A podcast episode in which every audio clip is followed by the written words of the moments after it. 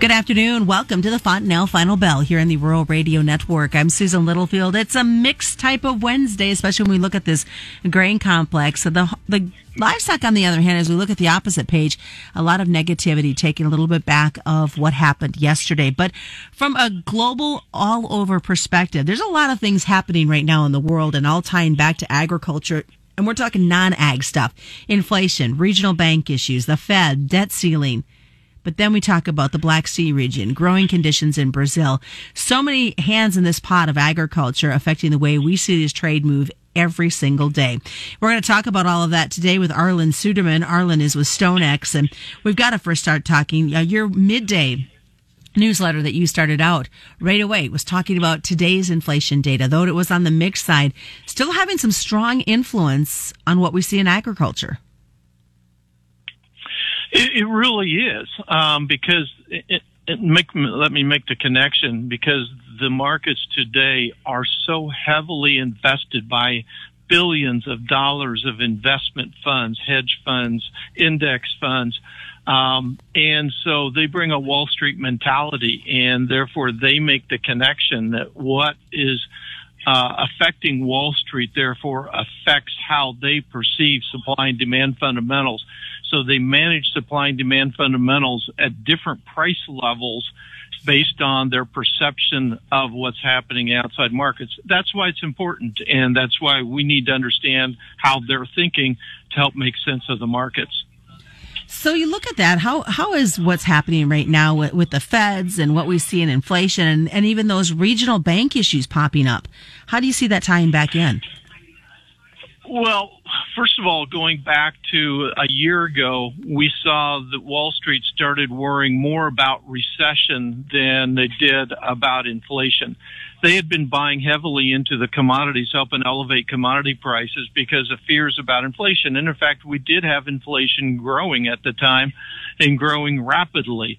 Um, but then as the Fed began to rapidly raise interest rates faster than what the market thought was reasonable in their opinion, they started worrying about recession. And we've been climbing this wall of worry about recession ever since then. And starting in mid June of last year, they started pulling money out of the commodities because they were convinced that when recession hits, that that would decrease demand for all commodities. Now, recession hasn't hit individual sectors of our economy under recession, but recession itself has not hit our economy, but yet we've been trading commodities as if demand for them are going to be hurt. And we are now starting to see a decline in demand for commodities. Some of that is due to decreased uh, production of products, particularly affecting energy, etc um, but some of the other commodities as well. And, and some of it's due to just regular production issues with our competitors producing um, bulk volumes at cheaper prices because of currency exchange rates. Uh, and so they would say, see, we're right. Uh, but if they start talking about inflation once again, and there are reasons that they could do that as we go in the future over the next few years, then we would anticipate, based on history, that money flow would start coming back into the commodities once again, and the market would start trading some of the same fundamentals at a different price level than what they price uh, traded today. So let's look at these the regional bank issues. When you say regional, where are, are we seeing this pop up? Yeah, there's about 30 of these big regional banks. You know, the big banks are like Citibank and JP Morgan, et cetera. But I'm talking about the banks just under them, that level. There's about 30 of them. Three of them have already uh, had significant problems this year or had to had to be taken over by the FDIC concern is that more of them will be. And so that concern really dominated the markets in, in much of March and in April. And whenever those concerns were heightened, we generally saw fear in the commodity markets, even at times more than what we saw in the equity markets, fear that the banking problems were going to send us into recession and hurt demand. But as th- those concerns start quieting down, like they have this week, they've kind of quieted down again. Uh, we've seen trading of, of commodities go back to trading more supply and demand fundamentals. And uh, so it's when the banking concerns are high that it's mostly fear driving the commodity markets. When those concerns are low, then we start going back to supply and demand fundamentals, although biased by these recession fears. And you can't turn on the news or, or, or the radio and not hear the discussions about the debt ceiling. But again, ties back to ag. It, it, does, and and here's how. And this is kind of a big picture now. If we continue on the path we're, we're on right now, it's estimated that our debt will be 42.7 trillion dollars four years from today, and the interest obligation of our federal government on an annual basis will be 1.7 trillion dollars. 1.7 trillion dollars that's three to four hundred billion dollars more than what we pay in Social Security every year. So that's a significant problem. And so if that were to play out, then that would mean that we either have to have a significant increase in taxes, which tends to suppress the economy, create recession concerns once again, suppress demand for commodities, or we need to see a significant cut in government spending, which both parties seem to have trouble doing to varying degrees, or the Fed has to monetize our debt by printing more money, devaluing the dollar, and that tends to be inflationary. And in inflationary times, we tend to see money come flying back into the commodities again. So that kind of takes us full circle how this all ties together policy in Washington versus our commodities. All right, well, stick around, folks. We've got a lot more to look at as we get ready for the second half. We'll take a look at the agricultural issues when it comes to growing conditions in Brazil what's going on in the Black Sea region, China, and a lot more as the second half of the Fontanelle Final Bell is just around the corner. It's the Fontanelle Final Bell on this Wednesday right here on the Rural Radio Network. Welcome to the Fontanelle feature. I'm Joe Gangwish, FSR with Fontanelle Hybrids. We're going to visit with Bob Wiseman. He's a Fontanelle Hybrids dealer in the Hershey, Nebraska area. So, Bob, tell us what you enjoy most about working with Fontanelle Hybrids.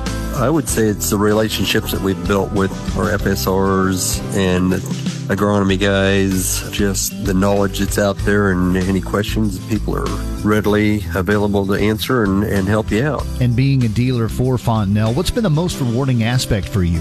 Finding the products that fit a producer's needs and watching them succeed. And what makes Fontanelle stand out among other local seed brands? I would say it's probably our large selection of quality hybrids to fit all maturities, and then the abundance of varieties with and without traits to fit everybody's needs.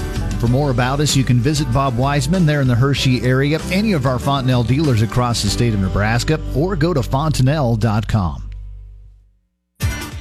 Welcome back to the Fontanelle Final Bell here on the Rural Radio Network. I'm Susan Littlefield as we continue our conversation with Arlan Suderman. Of course, Arlan is with StoneX. We'll switch gears after we talk some heavy stuff on, on the front half. Let's look at some growing conditions in Brazil. I, I did hear yesterday when I was moderating a panel that there's still some dry pockets out there. Guys are relying a lot on irrigation if they have the opportunity to, Arlan. But what are you hearing for the, how this crop's doing? Yeah, we're still looking for a total corn crop around just shy of 132 million metric tons. We've been the highest estimate all year long, but others are now coming closer to us and are starting to get in that upper 120 level.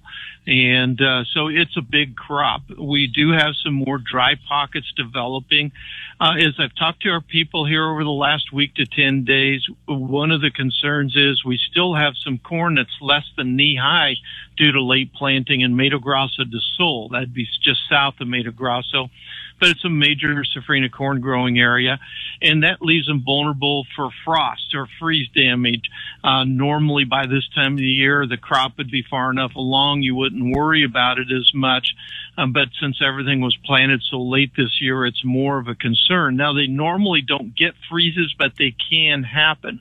So we're watching that. To give you a little bit of an idea, we're in the month of May now. So if you go back six months, that would be early winter equivalent in our time.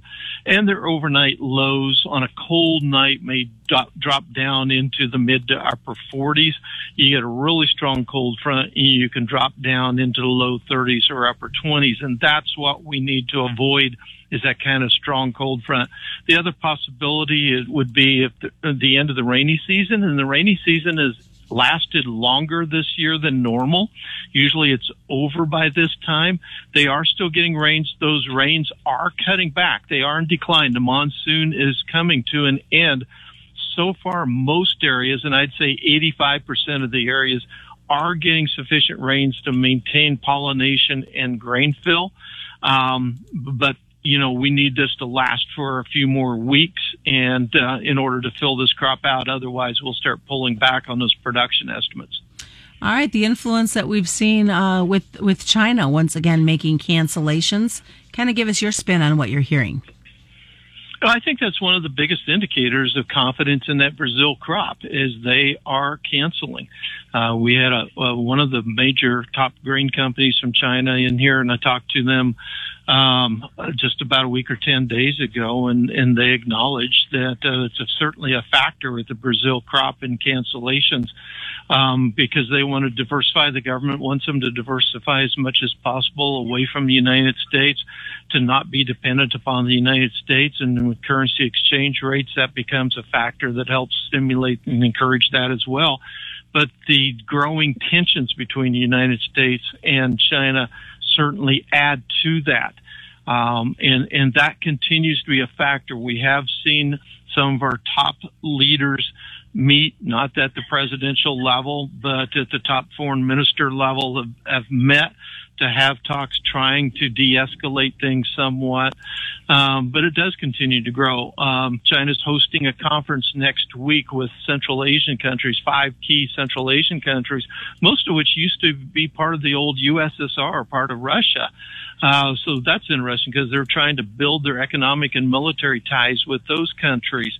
Um, but uh, they're getting increasingly concerned because Japan, South Korea, and Philippines are now strengthening their military ties with the United States because they're concerned about China.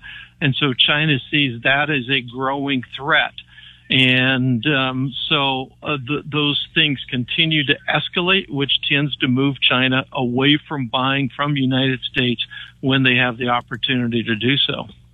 Well, and then we've got everything that's happening in the Black Sea region. Yeah, absolutely. And the current grain initiative that allows Ukraine to export grain, which corn has been the primary focus, followed by wheat, uh, come from three ports. That looks like it may actually be at risk of not being continued past May uh, May 18th at this point. In fact, Russia for a couple of days blocked inspections of any ships moving in and out. Now they've started allowing ships to come out strategically, not all ships, but just ones that they, certain ones they allow to come out. Um, so it's looking at like the risks are increasing that that's going to decline, uh, and also overland shipments are also declining for Ukraine as well as European countries complain about the grain being dumped into their markets. So basically, we have to be prepared for the possibility that the rich production area Ukraine may soon become isolated from the rest of the world once again, limiting the supply and availability of uh, grain and oil seeds. Lots of global talk today. What's the best way for folks to get a hold of you, Arlan? Stonex.com or on our app, the Farm Advantage app, or look for me on Twitter, Arlan FF101. That is today's Fontanelle Final Bell. And as we always remind you, commodity futures and options involve a substantial risk of loss not suitable to all investors. That's the Fontanelle Final Bell being brought to you by Fontanelle Hybrids and all your local dealers right here on the Rural Radio Network.